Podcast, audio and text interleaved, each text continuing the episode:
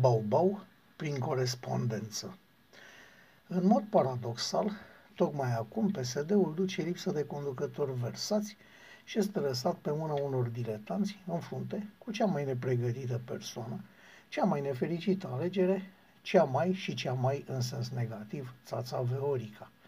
PSD-ul este într-o cădere accelerată, astfel încât formula V egal cu H ori G, adică viteza de cădere egală cu înălțimea ori accelerația gravitațională, nu se aplică deoarece partidul a avut cu siguranță viteză inițială.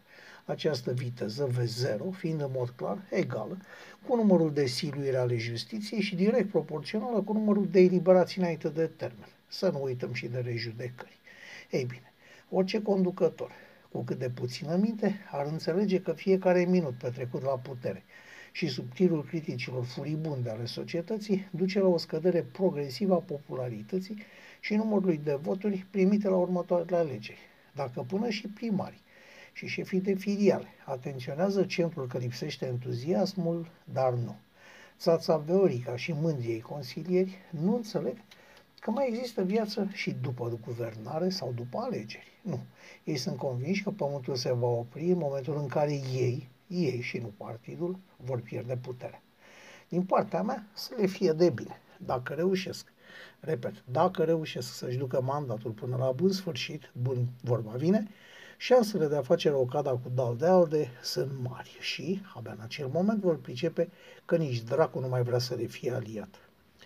Dar de ce am tot dat din gură?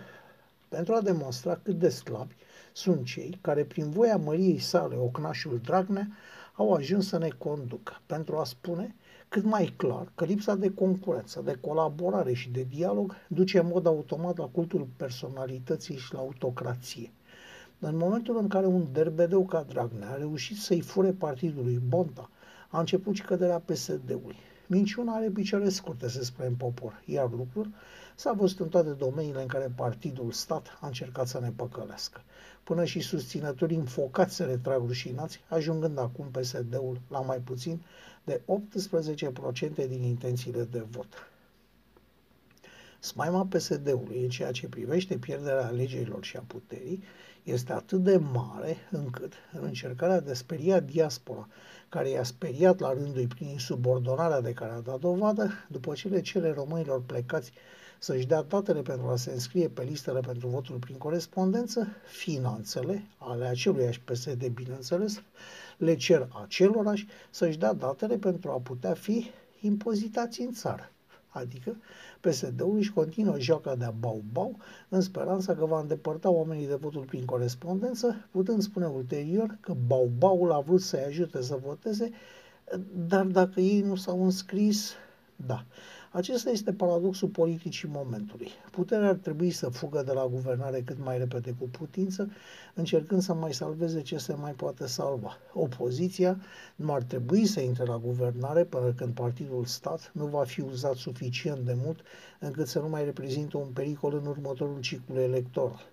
Și dacă ne gândim că nu putem avea alegeri anticipate până la alegerile prezidențiale, ne dăm seama că situația este extrem de încurcată. Ce trebuie făcut? Ce este mai bine pentru noi toți, care este intenția de vot reală printre români, vom afla oare pe 10 și poate definitiv pe 24 noiembrie 2019? Asta e întrebarea la care se gândește un om de pe stradă.